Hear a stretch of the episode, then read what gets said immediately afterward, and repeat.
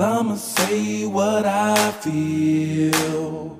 And I promise to keep it real. Welcome to the Red Room.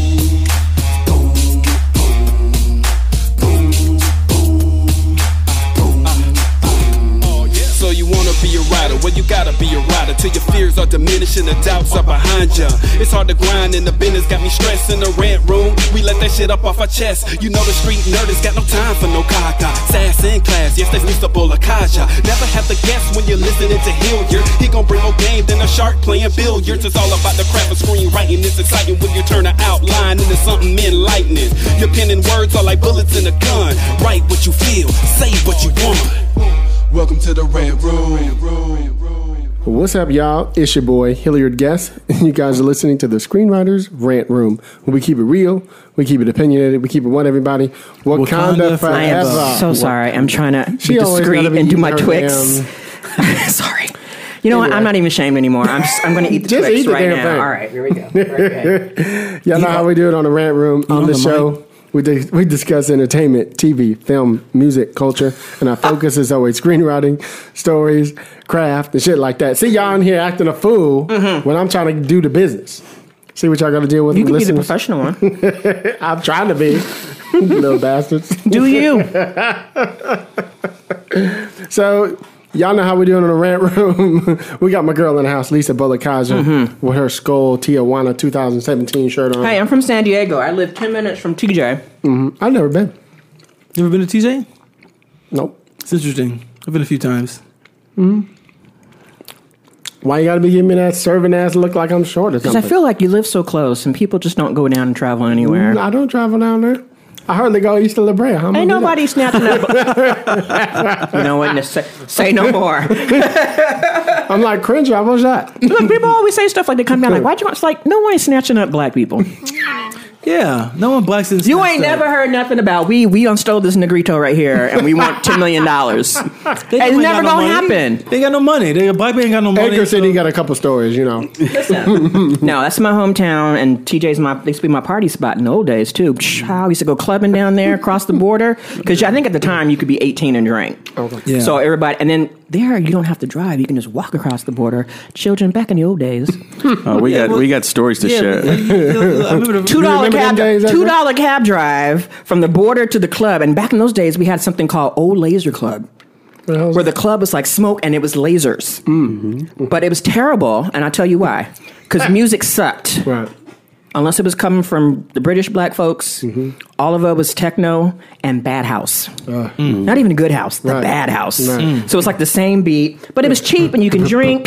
That same Listen. fucking beat all night. Okay, stand. But when you're You drunk, drunk- but when you're real drunk, that fast shit you- gets real get- good. You get drunk real fast in Tijuana. Yeah.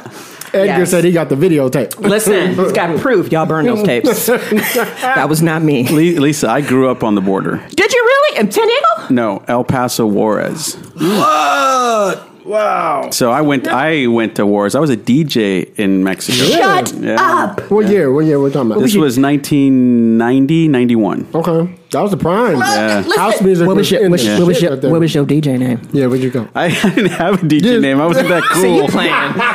It was. It was Edgar, my. It was my get your uncle's things place. and get out. It was my uncle's Yeah, place. Okay, if you could have had a DJ name, what do you would have called yourself? Oh God, that's a good question. DJ E. DJ E. There you go. He's good.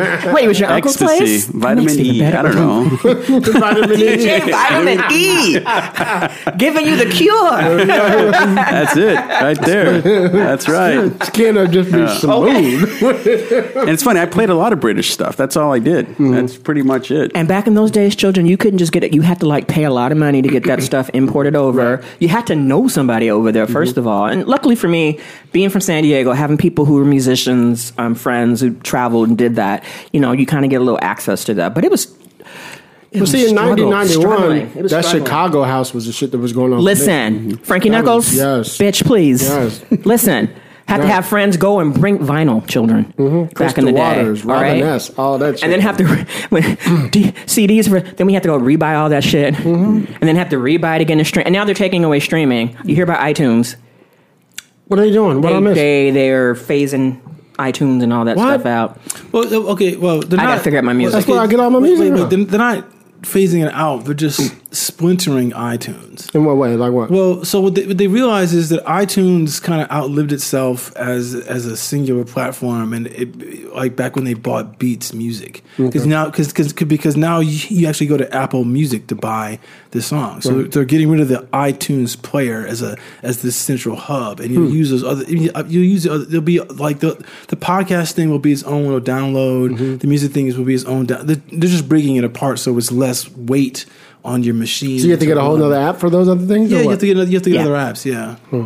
But you know, I watch Black Mirror, so it's anything's changed. I try to make it as more dramatic than it really is. But anyway, there we go. not, not, not getting rid of it and getting rid of your music, but that is always a problem with digital shit. They go, you know, what- you know what? That book doesn't need to be published anymore. Chink, that song. And next thing you know, Yeah, you yeah, might be like Universal Chink. or Sony, and then your stuff gets in the fire, and all your Yeah, masters are it's gone. Yeah. Yeah, you're done. You're done. It's sad. Anywho, we're back. So we Mm-hmm. got Lisa Bolekaja in the house. We got Chris Derrick in the house. Yes. And then we got our man, guest hanging in with us today, Edgar Pablos, writer directing himself. What it do? What's up? Pimp Dog. How you doing? I'm so happy to be here, guys. Yeah, we were I'm talking about it be for a minute. Because Yeah, because yeah. we've, I, we've, you know, we, I like talking about music and film, Mm-hmm. and you know, my record on choosing Oscar worthy scores, Right. I've been on point for the last ten years. You've been right all the time, right? like the last five years in general, like I would let you know who's going to get nominated, and then the last five years, I've been on point of who was going to win. Just by hearing the first, it was like that. Remember that? Okay, y'all might not remember this from like the seventies and eighties. There was a show called Name That Tune, mm. where they would play the music Three notes at three notes only. If you needed, more. no, you would get more money if you could name it in less notes. Yeah, it was like five. It started for like five or six notes or something like that. but Child, that's easy. please. uh, They could but do that again. That was good. yeah, you, you- you know, But some of the music now is so chopped up. Like, mm, is it Lil Duval? and, and then Or is get- that Snoop? and then getting the rights to it. Right. Forget it. Right. It's And too yes, expensive. again, back in the day, that's before the rights thing became Right. a big thing. Oh, was it? Yeah, because Yes. they played it on TV, man. Yes. They put just putting all, putting all sorts of music Right. on. I mean, it's not as expensive because they weren't playing like the. But they weren't doing more than eight eight bars, eight No, chords. yeah, What is well, it? Uh, Well, yeah, well, uh, the notes you say, but it's it's it's but it's it's not even like the the performance. It's like someone play on the piano, someone, so Mm-hmm. Right. It's just the just So it's the publishing rights. Right, publishing right, rights, which is still shit Yeah. a lot of money, but Yeah. yeah. And I know in this episode we're going to be talking about music in general, but I have to say this because I'm prejudiced, Alright. and I have to put it out there. Some of the best scores have come from horror music. I just said that. I'm just putting it out there, putting some respect on horror's name, and I'm just letting See y'all what you know got into, Edgar? I know. some of the best all right. We'll open music it up. has come from. Listen, y'all already told you know. Okay, I take that back. I think I did mess up one time this year hmm. because for music, because Hereditary did not get nominated. Right. And it should. So I, I, my record is not unblemished as I As you just said it was. I just put that out. No, there. I mean, uh, look, look the, the the you know, the, uh, people don't realize how important music and sound is to film and TV. Particularly, I mean, particularly film. You know, I mean, and it's, these people will tell you all the time. These great directors will say, you know, the movie wasn't alive till I saw it with the music Right. That's right. and you know people will and it's, it's you know whether it's Spielberg or it's Scorse- Scorsese or Kurosawa they'll say that you know 50% of your experience is what you hear Right. when you watch a movie and a lot of that is what you're doing with the soundtrack and, and it's either playing it or not playing it Right. you know um Well, let me ask you a question then. How come maybe they're doing it for different reasons then? A lot of directors like always talk about turning the music off. Mm-hmm. so or turning the sound off Yes, sir. so they can watch it to I guess they're viewing it cinematically Oh, you're as opposed it, to you're watching you turn you okay so when you're editing it and you turn and you turn everything off is you're watching to see how the cuts work Right. When you know there's a pacing thing you a pacing thing you can figure out with when you're with, with that, without any style going like how, like how do these images play just in your head like where's they going but the vitality of the scene w- like will change with what kind of music you put in Well, the way I, when you turn the music down, for me, I grew up in a Spanish speaking family, Mm-hmm. and there were only two types of movies I could take my father to because I'd have to whisper and translate for him. Really? So it was action movies and comedies. Oh yeah. Okay. And so with those, I knew that I didn't have to translate. Mm-hmm. So to me, those are the best kinds of movies that are visual that you that the dialogue isn't the most important thing. That you can, if you spoke a foreign language, you can understand what's going up on the mm-hmm. screen. That totally makes sense. Yeah. Mm-hmm. Okay. Mm-hmm. Yeah, I mean, it's, I mean that's one of the reasons why action films they sell so well like, Overseas, yeah. because Yeah. you just can like it's just the it's an image assault, uh, image assault, but you just see every, everything plays really strongly. That's why certain guys do like do stuff now. You know, the work is so choppy. It's like it's hard. It's it's it's it's not as effective as action film. Let me ask you a question. we just interviewed um, Joe Talbot from The Last Black Man in San Francisco. Mm-hmm. Chris and him went in for like 10 minutes about sound scores. Mm-hmm. And because his, the sound, you will love the soundtrack and the sound, it's Yeah, fucking it's amazing. really good. Really, really good. He was talking about he did something a little different. He said something about he would edit with the editor, send it to the to the to the score To the composer. to the composer. Yeah. what, what was he doing? Yes, I, differently? I, I want to say what he's doing is, is is that he had the luxury of fine tuning the edit uh, by listening to the score as it was still being written. Hmm. So he was right. So so it sounded like he was like, here's a scene that's like you know it's three minutes long, Right. and I want the music to play for those three minutes. Oh, but I hear what the, what what you put on there, and it kind of made you know like this moment. Actually, I, I don't need as much screen time on this guy's shot because of what your music's doing. So maybe so so maybe I'm gonna cut it down to like I'm gonna cut ten seconds off this three minutes, and then he'd be able to go back and forth, and the and the and the music guy would kind of change the he, he would he would change the duration of the score hmm. to fit the the length of the the the, the video as it was mm-hmm. playing. I mean, the, the thing about Because usually you lock it and send it to the there's composer way- because of time. There's right? that. I mean, you know, I mean, like, the, yeah, because those guys. I mean, there's very, very, very few films that are like wall to wall music. You know, I mean, there's all these, all these quiet moments. You know, I mean, if, Unless you're Superfly. yeah, but you know, but I mean, but you know, but you think, I mean, but but if you pick up an album, a soundtrack album, you know, it's maybe fifty five, maybe an mm-hmm. hour of music, where the movie's two hours long, or maybe or whatever, 40, 100, 140 minutes long. I mean, it, it, it, you know, there's so many ways that that the filmmakers will do the scores to figure out like how they're going to write it. I mean, I was telling telling Joe that time, it's like you know, that's how Christopher Nolan got um, Hans Zimmer to do the score for Interstellar, you know, because he had done all the Batman stuff with him and he had done uh, Inception. And I think he was saying he didn't want to do, after he did Superman or Man of Steel, he didn't want to do these bump, these big movies anymore, like score wise, or just a little bit of, not the whole thing. But he he's talking with Chris Nolan, and then he like said he went to the piano and kind of like, and the main kind of like, uh, the main melody of that movie, he kind of like, he's figured out then the piano before they're even shooting. based on the tone and the way he The, was the, the conversation they had, he's like, "Oh, what if it was this?" You know. So there's there's there's so many ways that filmmakers would do it. The composers would do it. You mean you, you don't know? I mean, it's it's it depends who writing. I mean, you know, it's the big story about. Um, you know, like uh, John Williams would always insist upon, I, I need the score locked. I mean, the video locked before I will score any of it. Um, but then when he had to do Harry Potter, they needed him to do the that that small little jingle of the Harry Potter for the um, for the teaser, and he and the teaser wasn't even shot yet. And he was, but the movie was shot, and he was like, "I don't know if I want to do this," but you know, his his, but but he had been reading the books to his his grandchildren. And he was like, "I can't not."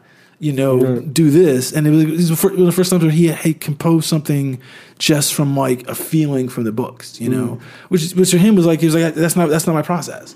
So there's just I I, I, I know it's a fact to me it's always an interesting way to work with composers because you step outside of your uh, toolbox as a storyteller when you're working with a composer because they're helping you tell the story, but they're using um, things that you don't like typically concern yourself with when you're developing the story. Like I mm-hmm. don't like the color of the hair or mm-hmm. the shots or the words or the production design. Like that stuff that you never even that stuff that, that you can all kind of like put your head around. But you don't you can't do it with the music. you know? So- and then you second guess it too. Like going to John Williams and Spielberg, the collaboration of Jaws. Spielberg thought it was going to be an adventure score. He gave them all these other scores to listen to, and mm-hmm. John Williams was like, no, no, no, no. This is it's two notes, two notes, and it's And so it's thank stuff that- God. that Spielberg wouldn't have thought about, and and Spielberg gives him credit for that Right. because it, it elevated the film. Because if, another if that had gone wrong, that movie would not have been the success. No. Right. Because right. bitch, to this day, You get in, the- get in the pool right oh, now. yeah. Look. Go go down. I can't even get in the go to Venice at night. Beach and have somebody come up behind you and go dun it dun it like Fuck look. it up. Yeah. Well, let's get into Edgar because Edgar. Okay. So Edgar, let's just tell everybody just a little bit about like who you are and what type of stuff you do and where you're from. Uh, I'm a writer director. Right. I, I was born and raised in El Paso, Texas. Loved Paso. movies my whole life. Um, at sixth grade, I remember my older brother coming home from high school saying, you know, he had a college stay and come to me, he came to me and said, "There's a place in California where they teach you to make movies, film school," Yeah. and uh, and it was a place called USC. Right. And from sixth grade, I knew that that's where I was going, and uh, worked my way to get there. It wasn't easy, but I finally got there, graduated. Uh, I did a double major in cinema and religion. really? Whoa. Yes. Uh, That's fascinating. Okay. I knew that the well, why, stories. why religion? Just out of the, curiosity. the stories had to come from somewhere. I knew I was going to need the right to the material. And at that time, uh, Raiders of the Lost Ark was my favorite movie. Okay. I mean, it still is. Chris talks about that movie all the time. And I wanted to tell those types of stories where they blend in that type of history uh, with fiction. And I love the way that did it. And uh, I picked religion not as theology, but as literature and history. Okay. All right. Uh, and uh, although I did take some, there were some theology courses part of it, but for the majority of it, it was archaeology, history. Anesthesiology, Okay. ophthalmology. No, I mean, I mean, it, it, that's That's a, cool. That's, an inter- it's an That's interesting um, uh, way to look at how to use religion. I mean, people reference all those stories all the time, but you know, you got movies like the Da Vinci Code, which Right. which which, which don't exist unless you know the religion. You got like one of my favorite movies and favorite books, um, The Name of the Rose, is, is Right. all about this Yeah. like s- this small. That's a great movie. Yeah, I know. A Great score, too. Yeah, Yeah. yeah. James. Horner. Yeah, James fantastic. Horner. It's just you know, and it's like it's a story that you know, it's religion is dealing with Plato and Aristotle, and it's all that kind of stuff that you're like.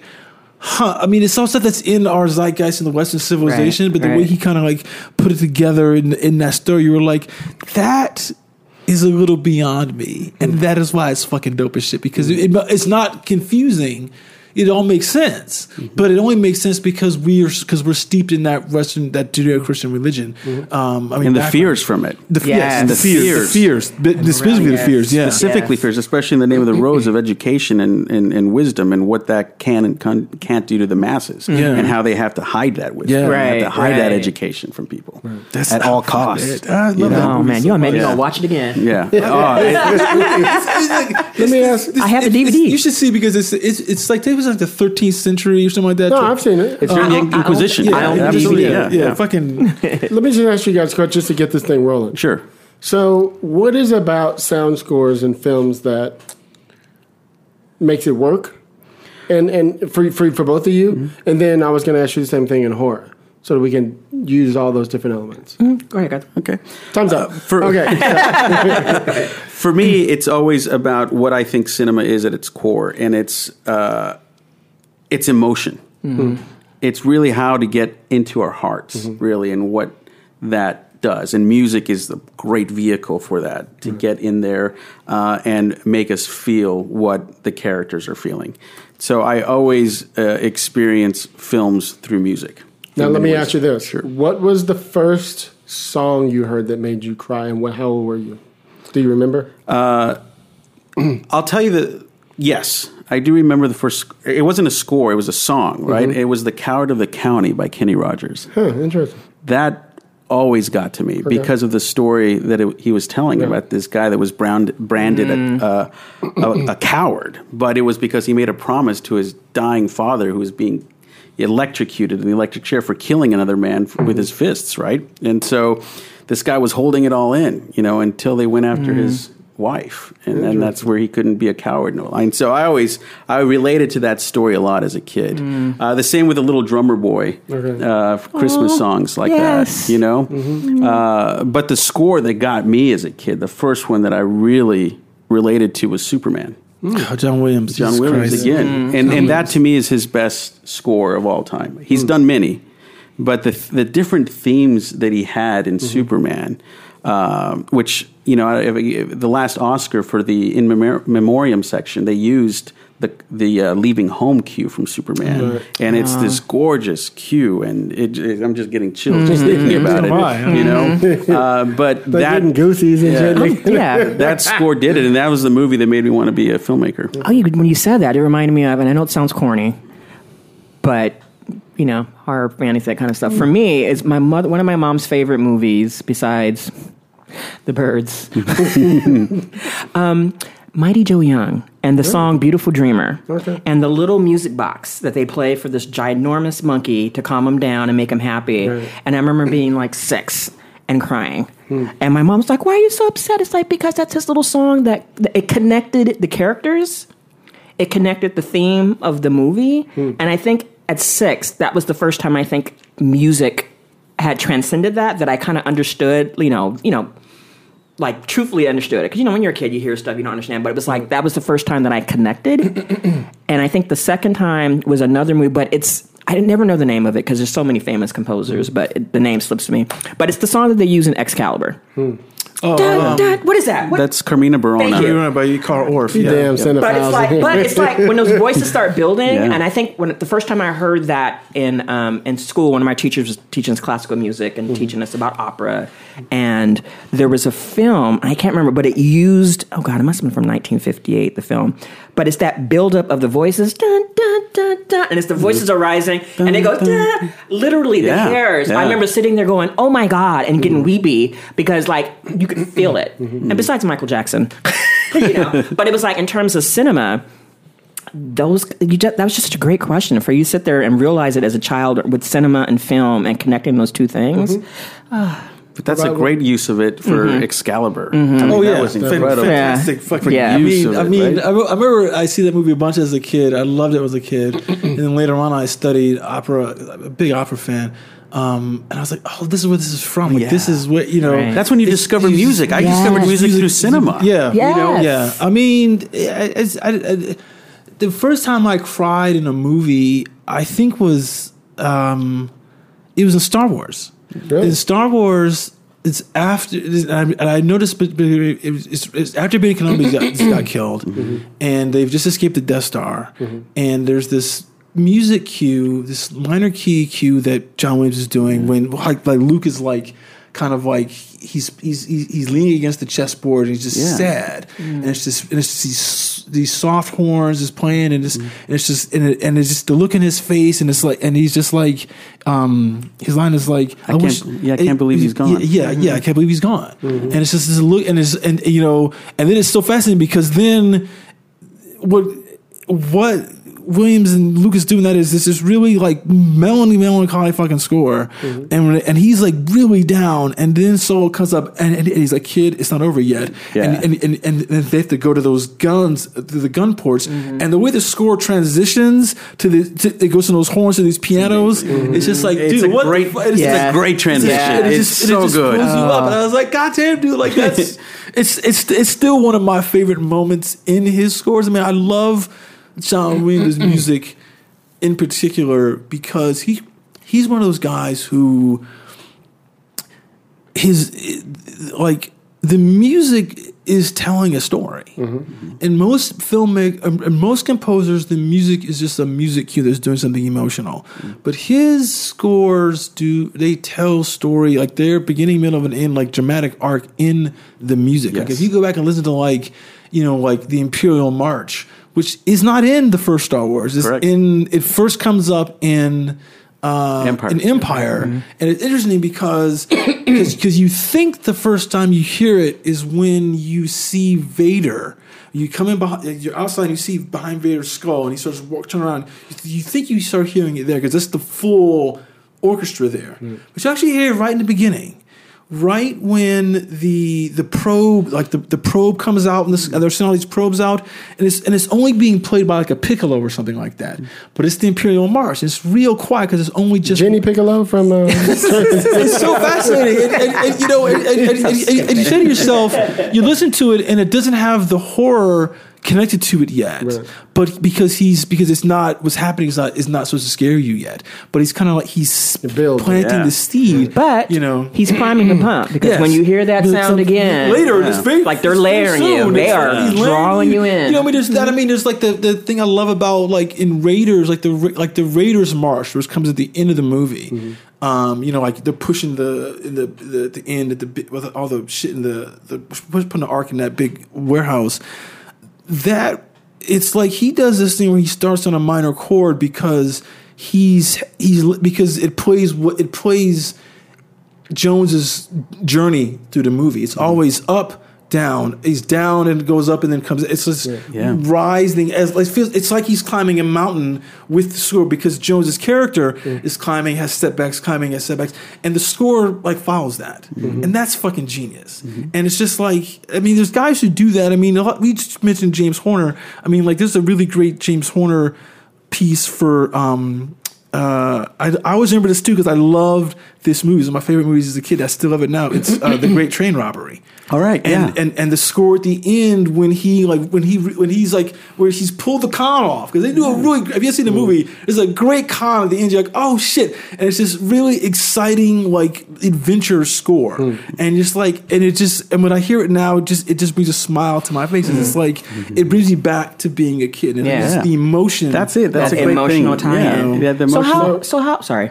Okay, I'll Okay, tell you no, no. mine. Oh, go ahead, go ahead. Please. Do you mind? Go ahead. Go ahead. Go ahead. Don't forget your thought. Don't forget No, your no. thought. I was going to jump back. Mine might be a little corny, but No, no. it moved me. Oh.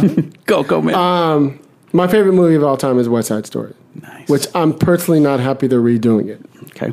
Because you just can't touch that cast, right? And the way it was like Jerome Robbins, I'm like, come on, you guys. Anyway, I know.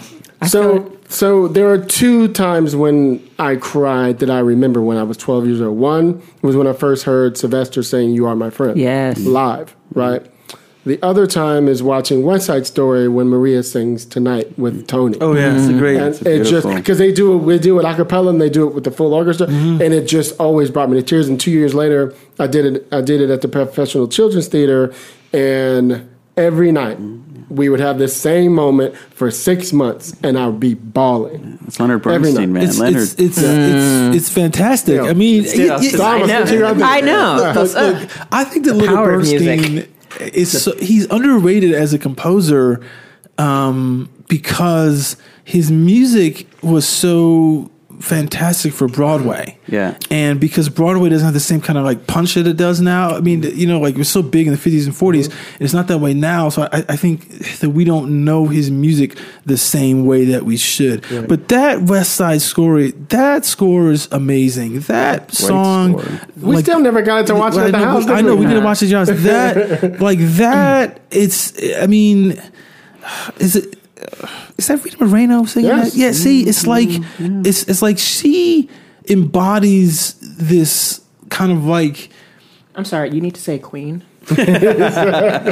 like Dame. Okay. like yes. da- yeah, Queen Rita Moreno. when you say Rita's name, you can put Queen on it. Put, your, put some respect Yeah. on Thank it. you. she like embodies this this it, it- like in that scene it's like, like there's something she creates on screen and that is so rare for people to be able to do because she's because she creates this innocence you know that you know is is getting ready to be broken. Right. and it's like and she it's foreshadowed in how she's singing it but not necessarily in her performance as the character. And i think it's just amazing what they do. I mean fuck- fucking i mean like bernstein his score for for on the waterfront is also fucking amazing. He does so many fucking great scores that i feel that today also that kind of like heavy orchestral score is not it's it's it's way out of vogue Right. but i think it's fantastic because I wish they would come back. I wish it would come back. I, I miss melodies. I miss Yeah. themes. I miss all that stuff. Not just tone. I Right. want. I want themes. Yeah, well, I, I, mean, look, I, I kind of feel like two things. Like one, I remember like four or five years ago, there was this thing on on Facebook where these kids were playing um, Zeppelin, They're like eight or nine or so like that. They're just like, "Well, what are your thoughts? What are your thoughts? What are your thoughts?" And a lot of kids like this stuff, but I remember these, But these two kids were saying.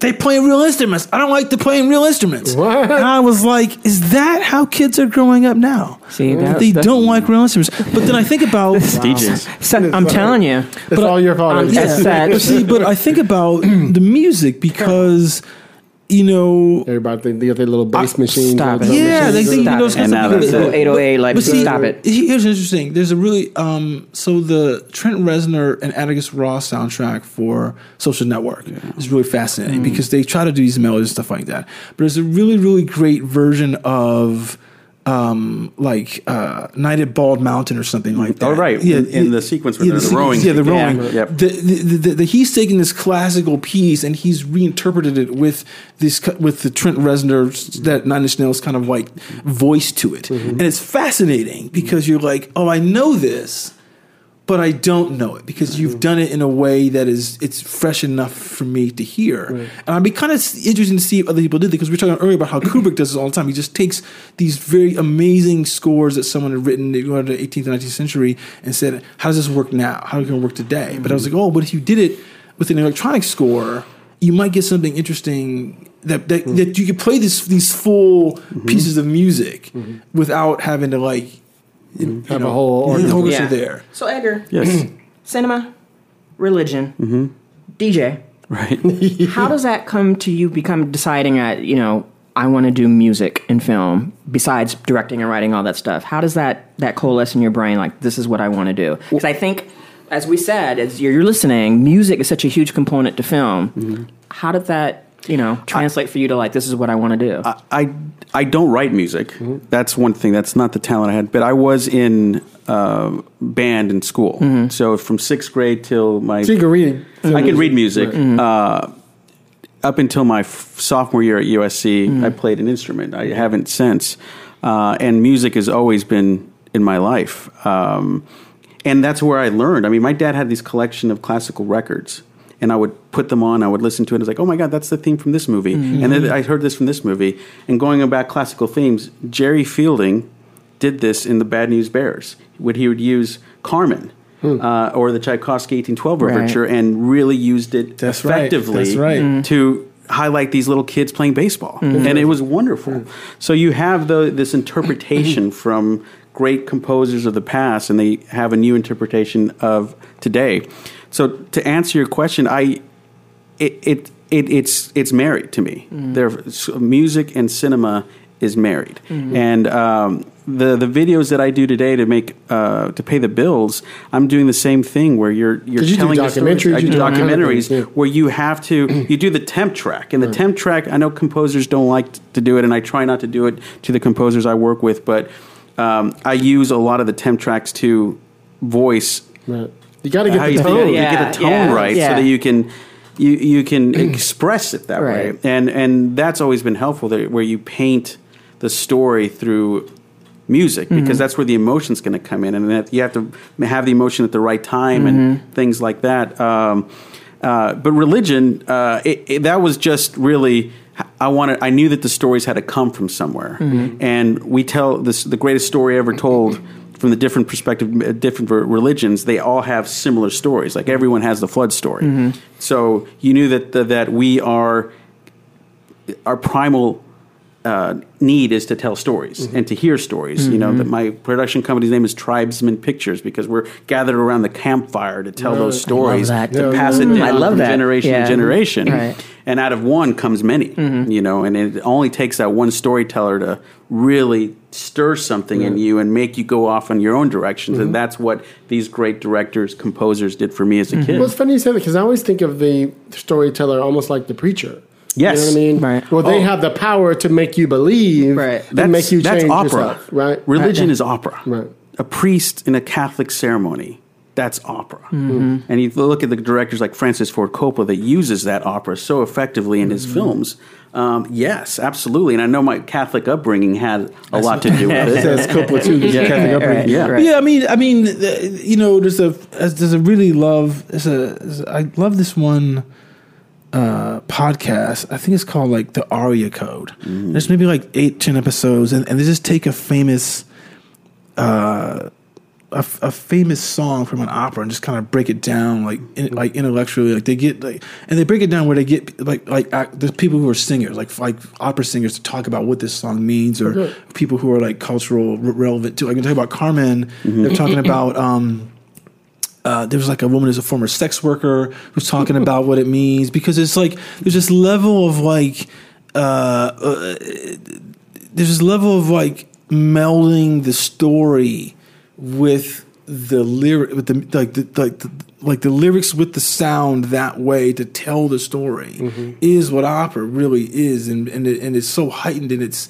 in its, uh, its presentation. I mean, like it's it's it's sad that that the opera has got such a weird kind of um, Well, we got the new Pavarotti. Pavarotti. Pavarotti. Pavarotti. Yeah. It's it's got a weird kind of uh, sense of being like snobbish type of music. But I, but I always feel like you know some of the great hip hop movies when it originally came out, even stuff like Breakin' mm-hmm. and stuff like that, are actually operas because what's hap- because the story is Well, West Side Story is kind of yeah, an it, well, totally is. Totally is. The story is hmm. like it was. It's for all musicals. And it's hmm. the, I mean, it's like the story is be is hinging on what's happening in the music. Like that scene in, in Breakin' when he's dancing with the uh, with the broom. It's mm-hmm, like mm-hmm. oh ah. y- y- yeah. It's like I, I, I mean, Tour de France. That's fascinating because Come on, that's- Kraftwerk. Okay. because- yeah, because your boy, because, because it's, it's one of those things where it's like that's music that's happening like Edgar said he wants to battle you, Chris. Listen, I'm- come on.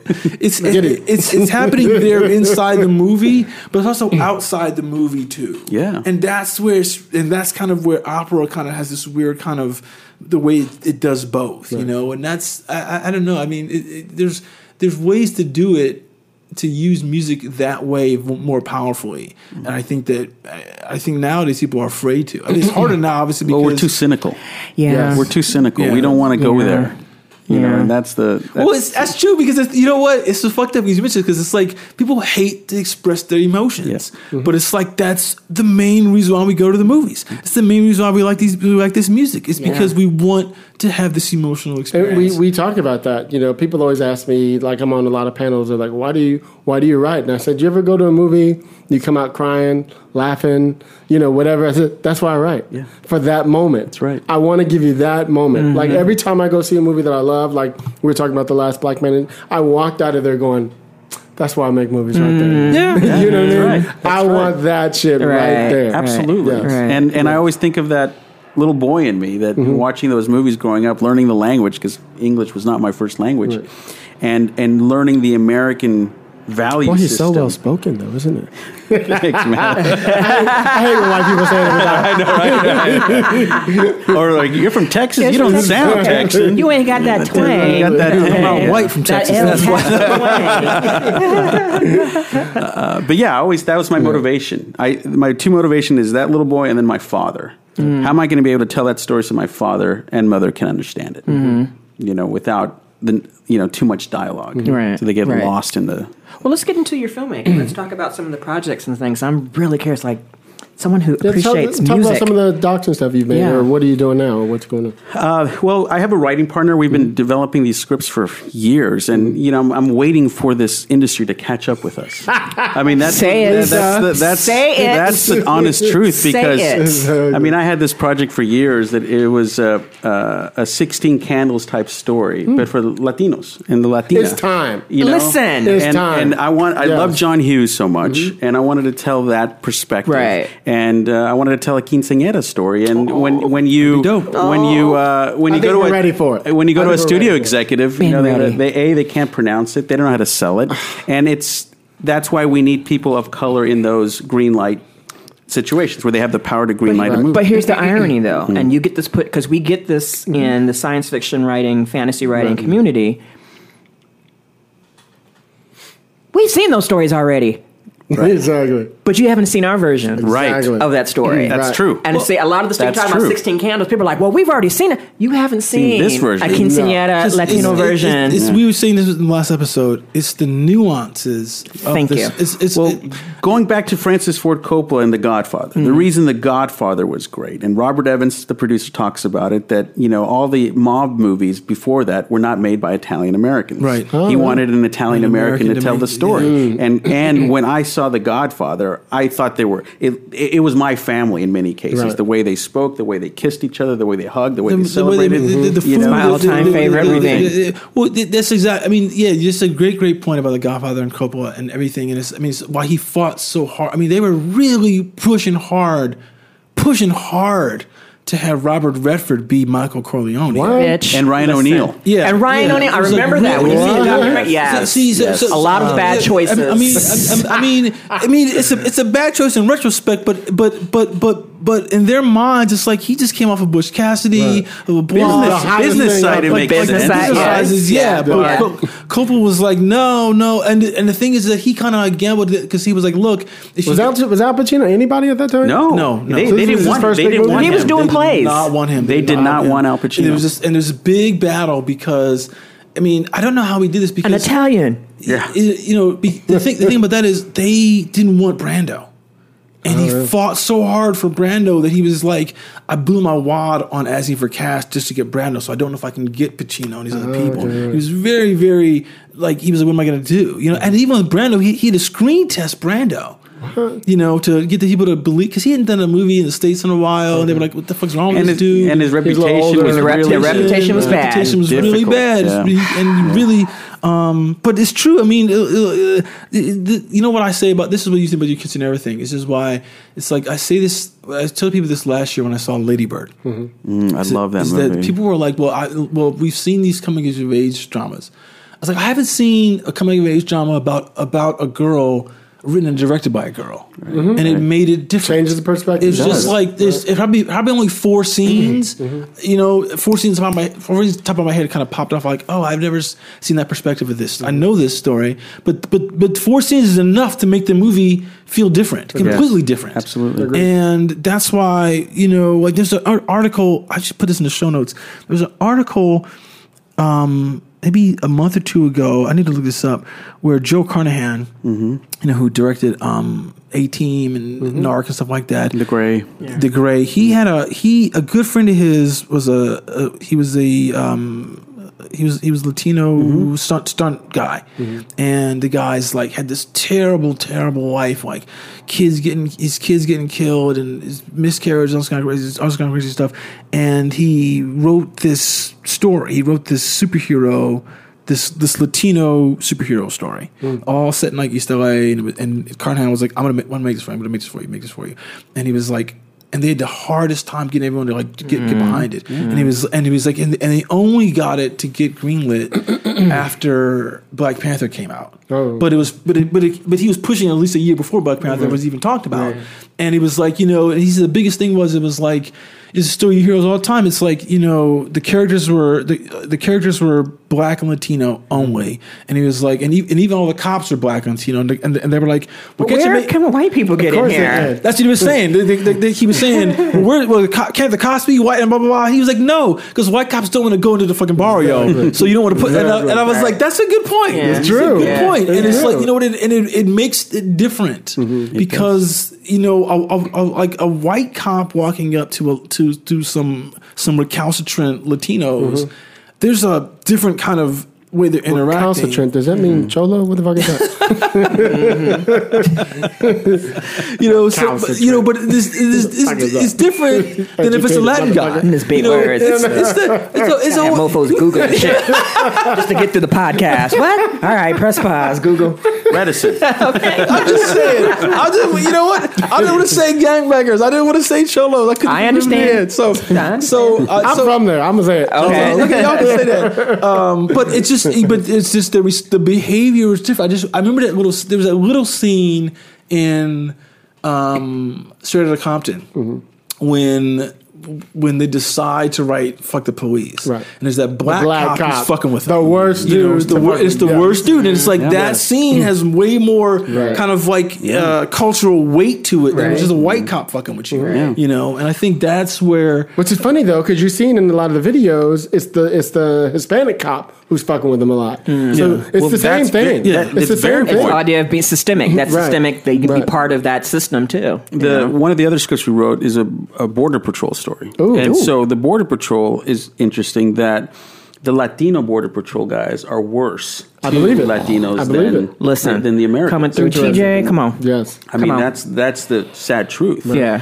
but it, it, it I don't know where it stems from. If it's uh, you know having to prove something, I or it is. It you know, is. or that you you have to get in line like everyone else, or that kind of attitude. is that attitude. it's like like I had did I was doing Wait, some and this script is done. It's ready Oh to yeah, go. oh yeah. yeah. Yeah, it's time. This Yeah. is this It's is this is heat on the border. It's See, Oh see, and this, th- what's crazy is, is that you know wanna see that. It's interesting. It's interesting you bring this up because it's kind of like you know the last this is probably Netflix is. They have the numbers on this, but Netflix has had put up like three or four of these kind of shows or these movie projects. There's like All the Girls I Loved Before, and there's um, what's, what's the one about uh, Kim's Convenience and the new thing with um, Ali Wong.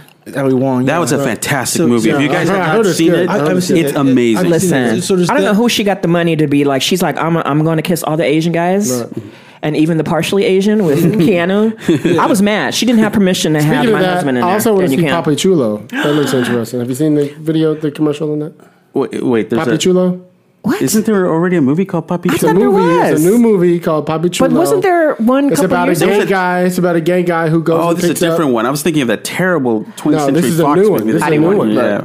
You said it. Yeah, yeah, yeah, yeah, Yes, yeah. no, but, but, We'll but- talk about see, this But. I'm, but I'm curious because it's- I said to myself, okay, uh, so there's like four or five of these. Hi- I'm not saying they don't deserve it either, but there's four or five of these these high profile kind of you know like Asian these Asian films, and it's great that we're seeing that. But it's like, but where's the Latino Right, stuff? Where's the. Latino We're- we're fi- still- films? yeah. Because you know, because I some see, see Sixteen Candles is like a is like a slice of Americana in a way that I want to see that as it's kind of it's viewed through the lens of of Latino. And it's different Latino because not to take anything away from people growing up in East LA, that experience was not the way I grew up in El Paso. Right. It's a completely different. because what's the other John Hughes film besides Sixteen Candles? The one that had Ducky. Pretty in Pink. Oh, Pretty- yeah. yeah. Not saying that we got to like take white people's movies and like color them up, but in turn, I'm thinking like El Paso. I'm thinking of a couple of places in Texas. Um, 'cause, you know, I have family in Dallas and Fort Worth, and just the different types of Latino communities. Like, I would love to see, you know, a Pretty in Pink with the different classes. Right. Because that's the big issue in Mexico. Is it's not a race issue, it's a class yeah, issue. Yeah, a class is huge, and I we mean, don't get to see that I mean, nuance. I mean, it'd be cool to see Please that. write that. It'd be cool to see that. It'd be, it'd be, it'd be, what's the movie with Julia I Roberts? have it. The- Yeah. Shush! Get over here. Wait, hold on, hold on. Let me get to stop before I forget it. Come back. We're gonna come back to you. Hold the thought. Well, I, we have another script uh, that we did that addresses that that dynamic between Mexican American versus Mexican, and how the Mexican culture sometimes puts down the Mexican American culture Right. because you don't speak English. pochos. Uh, the pochos. That's exactly right. You don't speak Spanish well, Right. or you weren't educated enough in Mexico, so you have that dynamic. And we did a. There it is. We did another script, a, a bullfighting script. It's like the Karate Kid said to the world of bullfighting Oh, cool. uh, where you have that You dynamic, that. the dynamic of this kid who grew up in the United States, does not speak a word of Spanish, Hmm. and yet he has to be in the ring in Mexico and learn his culture again through that world. Oh my god. Um, Yes, it- there was the, the well, there were, I want to see it because there was the movie that was no bulls were hurt during making of this. Well, movie. that's just it. We we addressed that because that I never grew up watching bullfights. We addressed it in a way that it it, it, it it's cultural, and as we know, uh, logic is cultural. Yes. We have mm-hmm. to understand that whatever a culture thinks is true to them. That's what it is, and that's logical to them, not logical to us. Mm-hmm. But if you go outside that and look in and see what is the beauty around it, why is it the way it is in their culture, then you have a little bit of, of a better way understanding that. Right. And even though I do, do not like bullfighting, mm-hmm. I appreciated uh, everything that went into that, and it's Catholic. It, bet it goes back And to the the olden days. Mm-hmm. The opera, it's opera, but it goes back to what people understand with ole. When people are saying ole, Mm-hmm. when the, the cape goes ole, that goes back to the Moors. That's Allah. Mm-hmm. You know, that's a way that, that when you see something that spectacular, when They you're gotta give you dancing with game. death, Look at it. Woo! when you're dancing ahead, with, come when on. you're Yeah, dancing, that's yeah, when you're that dancing I with did death. not know. Yeah, Okay, Allah. right. When Okay. you, you you're dancing with death and you're seeing this, you're seeing a gateway to the divine, Hmm. and that's what people are when they see something like that. They see ole, that's Allah, that is God, that Hmm. is beauty, and Wow. uh, and it's not a sport. You know, it's it's a dance, it's a performance. It's the same thing with flamencos. You know, you're seeing the the the muse come out. They call it duende. They call Hmm. it that. That that there's something spectacular between the performer and the audience member. That there's a connection, electricity that comes out when you see a divine performance like that, and you And I think with your background in studying religion in your writing, it sounds like the stuff you you have that like that kind of moral that you just have that thing that's going to be a very unique and different to the storytelling that you're doing. Because we talk yeah. about having their different voices, and for you having that background and bringing it to your work. That's amazing. Thank you. Yeah, you guys should be selling shit. Right I'm telling know, you. I know. I'm trying to tell you right now. Netflix should buy the 16 Candles thing right now. So if anyone's Add to the listening, class, right please. Yes. Up, no. You know what I'm saying? I mean, it's. I mean, I mean, I mean, like I, I've, uh, you know, there's always been a, there's always something interesting about, you know, these films from Mexico that come out, the class struggle. I, I always think those movies are there's. It's like they're so close to us, but they're so far away, and they always and they always present these kind of like stories that tell me something about. I don't, they're so real to me in a sense. I mean, there's just they, I was the movie that uh, the guy, you know, the guy who did True Detective first season. The guy he did a movie. oh, Cary Fukunawa, no, Fukunaga. Sin Nombre. Sin Nombre. That was amazing. Jesus Yes. Christ. Yes. Jesus Christ. And that- talk Like, about that's the real. movie. Yeah. Talk Yeah. about That's the real. movie Yeah. that I was like, wow. I mean, Yes. it's like you stop, you stop and have to, you just have to wonder so much about Mm-hmm. what's going on that you don't know. And, it's, and that's such an amazing Well, movie. it- it's a humbling experience. I mean, growing up in the border, I'm on this side of the border, on this, this side of the fence in El Paso, looking over to a third world country in the You mean, wait, wait, extreme wait, wait. poverty. Ain't got no fence up and no, no gate? there is a fence now, but not when I was growing Ain't up. no there wasn't. and no shit? It's just the water, right? It's just, it's just It- the there Rio was Grande. back when I was growing up. It was just the Rio Grande, yeah. but now there is a fence.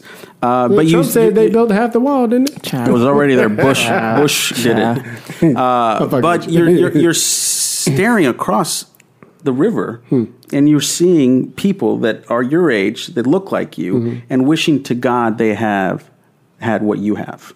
And so it sobered me as a young Mm-hmm. kid. And my parents actually worked in Juarez. They didn't work in El Paso. go back they would go over to the over, over the line every day to work while we studied here in the states. Hmm. Interesting. You know, but.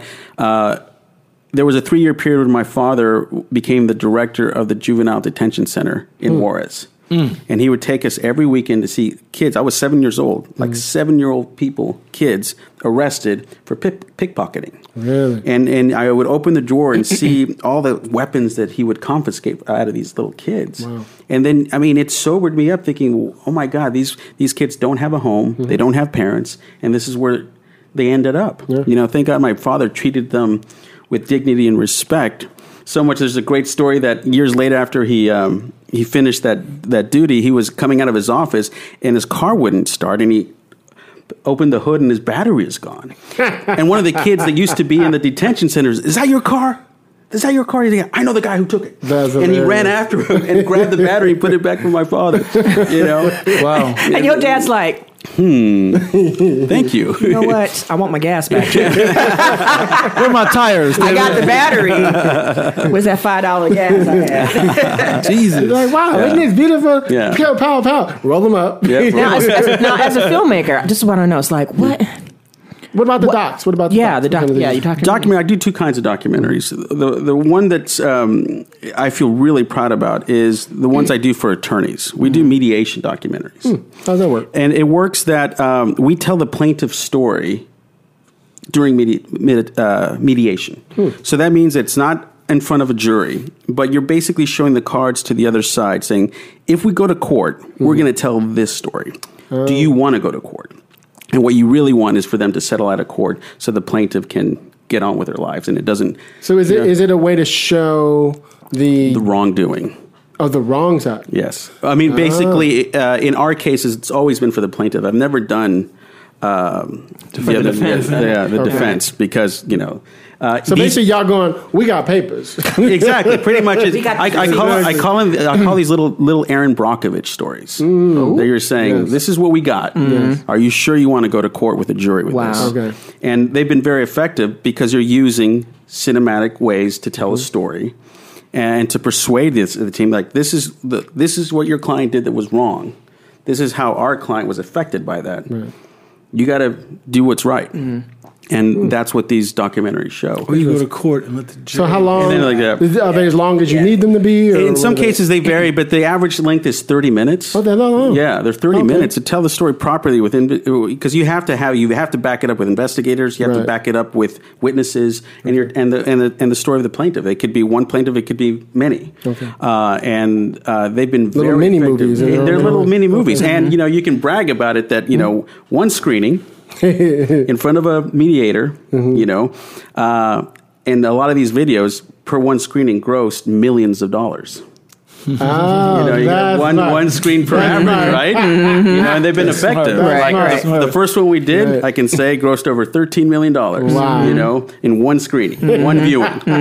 The other one, 20 million. You know, and Wow. it, goes, it goes up. Wow. You know, Right, and, and so, the, the- but you're telling a story that is going to help people, Right. not corporations. Mm-hmm. You're helping people that were wronged by a corporation in many cases, and it's it, and it's humbling to see these people suffering and spilling their guts to tell you their story so they can someone can hear it and listen and Mm-hmm. then fight for them.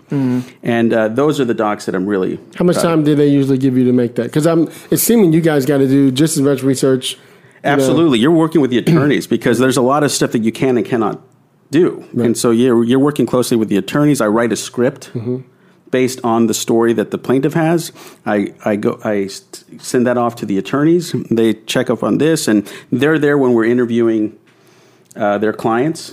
You know, and um, so it's all on the up and up because they can. The other side can order you to turn off, turn over all your raw footage to make sure that it wasn't manipulated, that it wasn't that you were coaxing them, things like that. So you have to be very careful uh, to tell that story.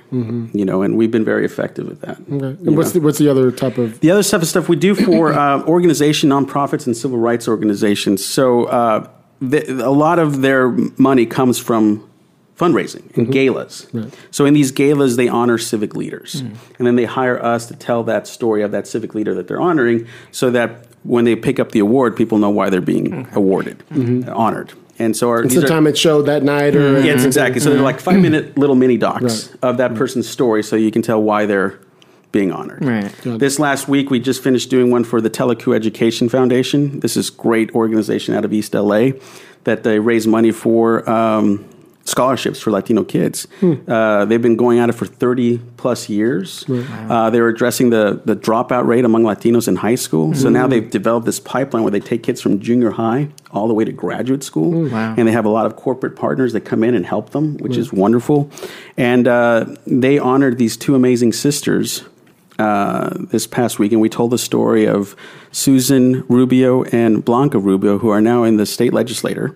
They were undocumented when they were kids. They were deported. They were able to get their their papers in order, come back, were raised in East LA, hmm. and now one's a state senator, one's in the assembly. that's a good Wow. story. Yeah. Yeah, so from deported to now Hey. making mm-hmm. Legislations, legislation. yeah. yeah. That's important. So those are the stories that are, you know, I that like we. that. So here's the thing, mm-hmm. and you mentioned something. We were talking about this early, like how we don't our films and, and bringing it back to music, our scores and stuff. Like how we don't do that anymore.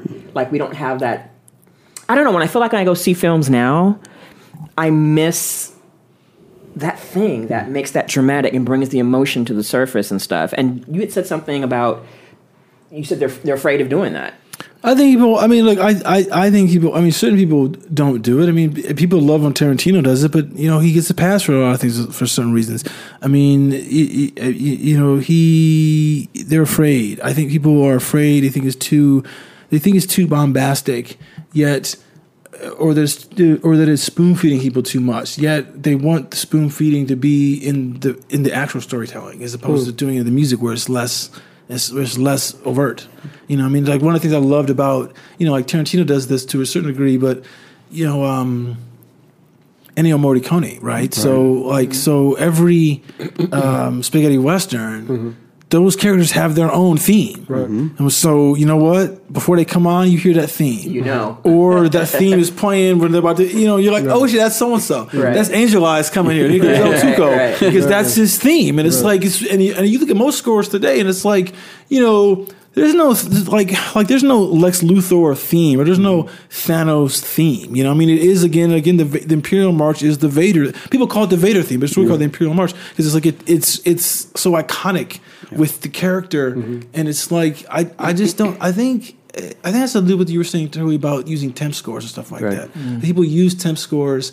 I don't think f- filmmakers are as aware of. Again, I think you know my whole thing is uh, filmmakers aren't so aware of films prior to 2000 right now. That's true. For a long time, it was like That's true. 1980, Yeah, yeah. but now it's like 2000. And it's like if and, and if, if your cinema knowledge is is so weak for films pre 2000, then you've missed so many things that uh, you know the, the way people experimented with stuff you know and why they did stuff a certain way i mean again you know i heard this paul thomas anderson thing he was talking about how he was using music in um, uh, Magnolia. You know, as, as he was like, but you know what? I just stole this from Kubrick because Kubrick did this and this. Yeah, yeah, Right? yeah. You know, and, and it's just like, yeah, because he's a, he knows. Right. Right. But but you wouldn't. Sometimes it's really simple. And It's very Right. simple, Yeah. but, but the thing is, is, is, is, is that like you wouldn't know to know to do certain things because it's like it was the guy Don Rumsfeld. Is it's like you don't know what you don't know, Right. You know, and it's like you don't know what you don't know. It, I mean, it's like it's all there for you to learn, and it'll entertain you at the same time. I mean, I, I know people are afraid to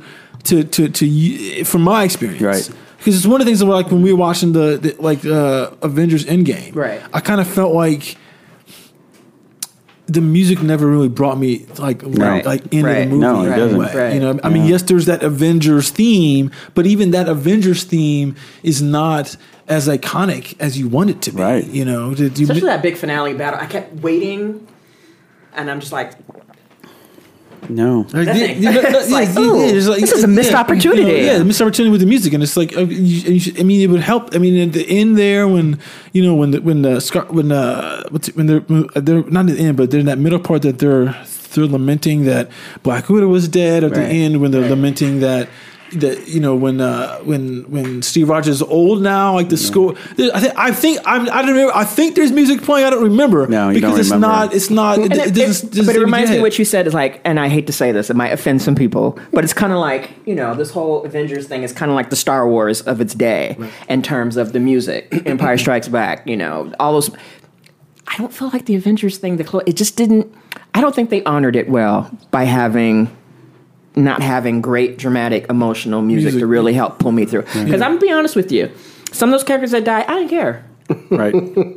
I'm sorry. You know, it's like all I was sitting there for is like, as long as T'Challa comes back and Shuri and them and a couple other folks come through, I'm good. But I just felt like all this build up, there was, it just, it didn't have it. Well, there's- And I'm disappointed. All that money you spend, and I'm gonna say this because unlike Black Panther, when you listen to what's his name, he talks about how he made that score, how they traveled, they did the music, they had themes for each characters. Mm-hmm. You can listen to that score from beginning to end all the way through and feel like you're seeing the whole entire movie. Mm-hmm. You got to be on that level, and I think Black Panther was the closest in a long time that I heard, besides like Hereditary and a couple like Inception and stuff like mm-hmm. that, where I've heard music as part of the storytelling. Speaking of that, was did- effective. Did you did you talk about what what, what the elements are in score for horror that you like? Oh, um, if we're going classic, if you're talking about like Goblin and all those things, it sometimes it's not the big dramatic moment. It's just those kind of unsettling sounds. Like we were talking about Jaws, for example. Right. Like sometimes it's. Uh, I don't know. Uh, Jaws is a great example, and also I'm thinking of terms of the small little tiny notes sometimes that help build throughout the story. Like Oh, you said, yeah. Yeah, yeah. I'm thinking about the beginning of you know my, one of my favorite all time movies, and I'm always going to talk about it to the day I die. Godfather. Right. The opening, Yeah, one trumpet. that little trumpet sound, mm-hmm. and then the slow, the hearing the guy's voice, and he's telling the story, and you're kind of like not centered in where it's going on, but you hear this voice, and when he does that, that was like a clarion call to we're going to tell you the story. We're calling you to the campfire. We're not calling people to the campfire. Absolutely all. not. No, no. I mean, I mean, you know, you know. I mean, and these guys, like, you know, like um, um, um, Alan Silvestri, who I know did some of the scores for the Marvel movies. I mean, he's a great composer. I just don't know, you know, like what's his time? Does he? I mean, uh, people always say they don't have time to make. They don't, they don't, this, this post production schedules are, are so short right now, and I'm like. Are they any sh- are they any shorter than they were when they made these other films? They need to no, make time for they, that. they they were. I, I I don't think they were, and I th- and they have more time now. They work around the clock, and you can like you know you can post it digitally and change. There's so much mm-hmm. ways to make things faster. You know that I'm, I'm I'm not sure what the issue is. I mean, you're right. There is no clarion call. I mean, there's no the, the- people don't. It's like this the Halloween score.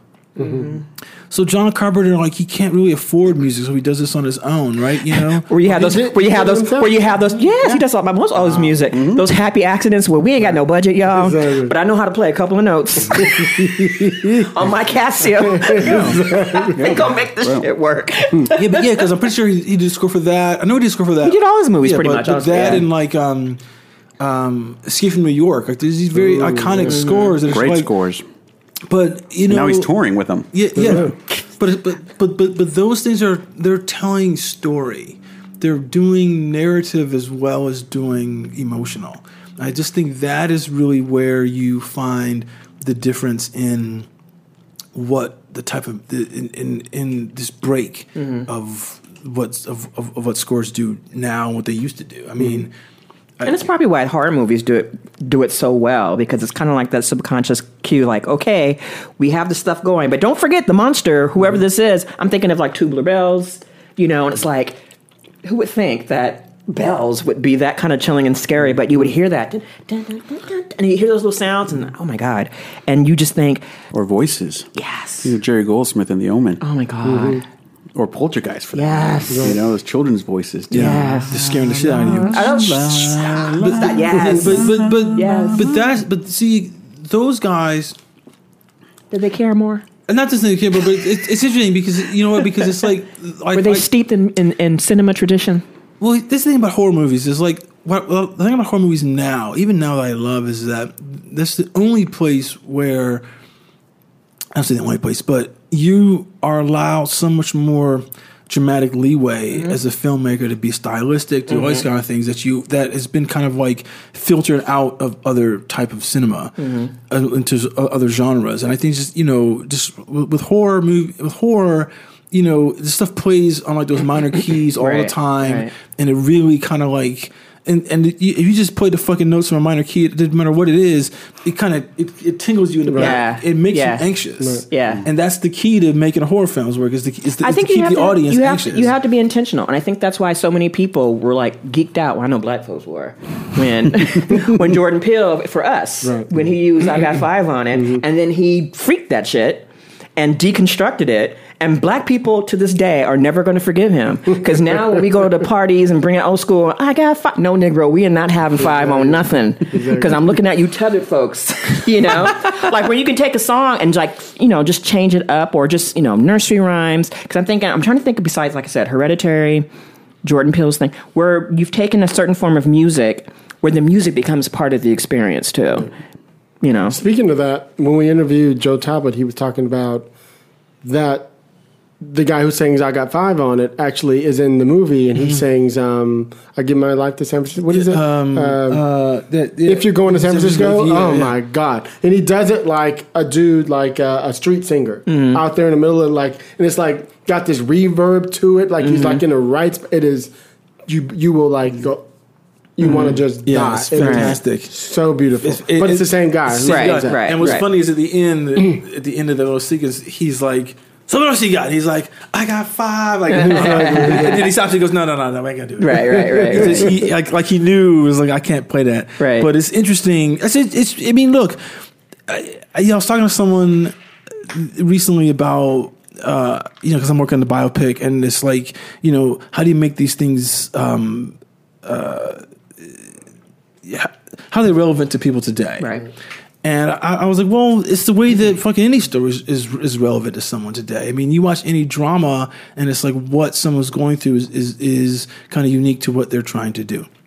But then I was realizing, I was like, well, most of the biopics we see are about about musicians. Yeah, like Mm-hmm. like Rocket Man. Rocket You know, Man, he, he wanted you know, acceptance from his yeah, father. right. you know, Rocket sure. Man, Queen, and it's like, uh, you know, and this, I, I feel like there's kind of like a, there's kind of like a dramatic crutch, not in a bad way, but it's like because I'm telling shit about a musician, Mm-hmm. he's expressing himself through this music that we all love, that Mm-hmm. existed and is and is and is timeless for you know whatever. I mean, the stuff from it's 40 years old, the music of Elton John stuff or older. Mm-hmm. It's like that is, it, it- but it still feels.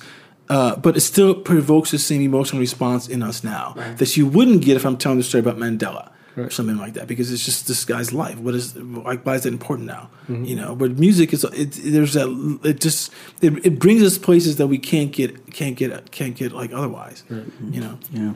Interesting. Well, cool. Well, thank y'all. That was fun. Thank you, Yeah, Edgar. You bet. Thank Yeah, you. Now we need to get good. these movies you've been talking about. Get these made. Oh, thank you, thank you. Well, I'm trying every day. Are you? You're meeting Mm. with people, and the great thing about the WGA now is that these committee meetings, and you get to meet people. You go in there, and they're really making an effort to for other writers to meet other writers, and I appreciate that very much. Everybody's. We. I think when I was telling Chris and you this, I, I feel like for years it's almost like as if we forgot, specifically in television, we've forgotten we hire each other. That's right. You know what I mean? And it's mm-hmm. like, oh shit, yeah, that's right, mm-hmm. dude. You need to meet Edgar because he's got a. Yeah. You know what I mean? Exactly. You forgot. You forget, yeah. that that's what you do because you the get your little clicks and you just stay there in that world and you help them. Right. But you forget you can help everybody because it all comes back to you in its own way because we remember, dude, you helped me with that thing. Yeah, you know what I mean? And that's what it's about about helping each other. You know, sure. Thank you. like Thank this. This is a big help. Thank you. Oh, it's awesome. Yeah. Yeah, we've been talking about doing it for a while, and I think timing is just right. You know what I mean? Just all worked out fine. So you know, And if you need anybody when you do make those films, here we go. I just have I just ask every person who comes through. I just need one line. There they go. Over there. That's my line. That's it. It's funny. That's I, it. That's I, all. I asked that with his friends. I want to be the guy gets squibbed up and gets shot. Yeah, you, that's you know, why. if you need me for anything, you know, I, I'm easy. they don't do squibs now. You know, No, no. it's all digital. It's all digital. So where are you at, Edgar Pablos? Where can people find you? I'm at uh, on Instagram tribesmen m e n pix p i x, and on Facebook. Are you on Twitter? I am not on Twitter. I got to get on that. I know. Yeah. I'm a little old fashioned now.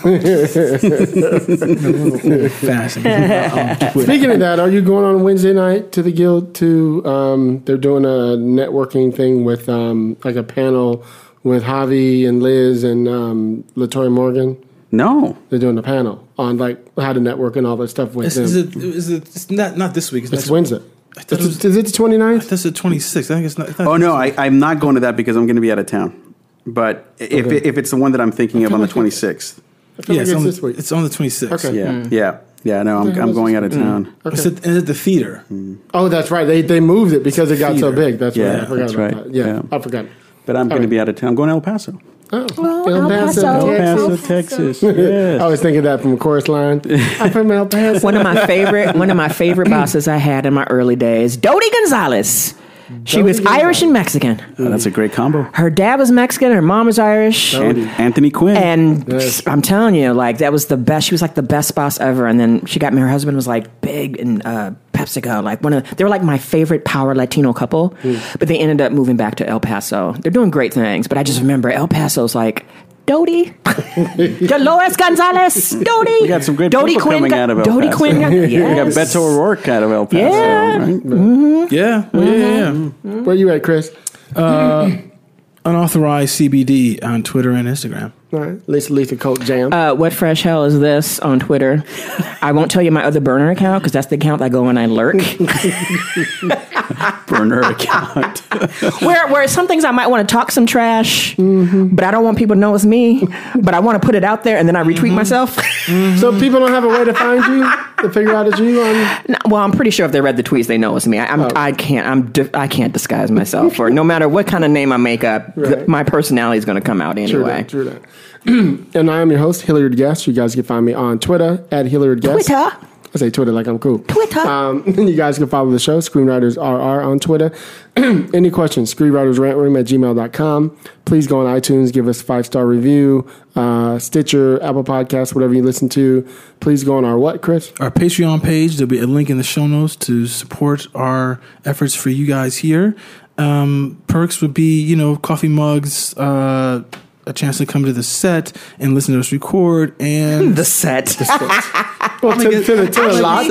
Actually, you have a nice. lot. We, you have a nice. cool. Yeah, This we is a cool office, you know, room, or you know, Cool or, just, or just t-shirts to buy. So there's Beautiful there's, there's paintings. stuff up there. It's a good I vibe in here. It's like A you, really you, do, you do create a great writer's mm-hmm. room in here. I hope that people take lessons. You should write a book, How to Create a Writer's Room. Well, you know, I'm thinking about one thing already. Let me get you right quick. Mm-hmm. Bam. Look at you trying to be all pretty Ricky. Uh, yeah, I got some shit going on. Um, yeah, it's a it's an artistic place. Like for instance, I was telling, I think I told you, Chris, a while ago. I had a young writer come in, you know, just to meet with me. He met me at like some panel or something, and he said, he sits down and we start talking. And about five minutes in, I'm like, he hasn't looked me up, has he? He didn't know nothing about me. And I said, You didn't look me up, did you? And he goes, Oh no, I figure I'd just come in, learn who you are. And I says, Let me give you some game in the future. Mm-hmm. and I was like, You don't have to know who I am, but it'd take you 30 seconds to look around the room and go, Oh, I got him figured out. Right. You know what I mm-hmm. mean? There's just so much interesting shit. Mm-hmm. He's coolly in the art. I love faces, love old shit. You know what I mean? There's just a mm. lot of old toys. You know what I mean? You could just see. And a gym set. Gotta keep my girlish finger. I'm a gay man in West Right, Hollywood. right, writing and doing reps at the same time. You know I am. Let me break the story Interior. now. Like, I, John's bedroom day, bitch. he's so stupid. And then I put my little thing on. Okay, I go into listen, listen. my, I go into my sniper zone. Look. Mm-hmm. Anyway, so thank y'all. We appreciate you guys listening to the show all over the world. Everybody out there, um, continue um, share the show, promote the show, um, all that shit. Uh, a lot of shit going on. Is today Father's Day? Yes. And happy Father's Yeah, Day. happy Father's everyone. Day to everybody, everybody. out there. Yes. Biological and non. Yes. This, this will be dropping in a week. um, so this will drop next Monday. Mm-hmm. All right. So peace. Cool. Um, thank y'all. Y'all know how we are. We doing a rant room on this show. We keep it real. We keep it opinionated. We keep it what everybody. Wakanda, Wakanda forever. forever. You know how to say it, Edgar. Wakanda forever. Absolutely. Peace, y'all. Ciao. I'ma say what I feel. And I promise to keep it real. Welcome to the Rant Room.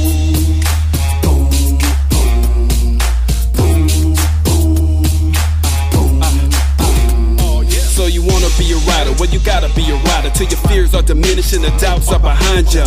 It's hard to grind, and the business got me stressed in the rant room. We let that shit up off our chest. You know the street nerd has got no time for no caca. Sass in class, yes, that's Mr. Bolekaja. Never have to guess when you're listening to Hilliard. He gon' bring more game than a shark playing billiards. It's all about the craft of screenwriting. It's exciting when you turn an outline into something enlightening. Your pen and words are like bullets in a gun. Write what you feel, say what you want. Welcome to the Rant Room.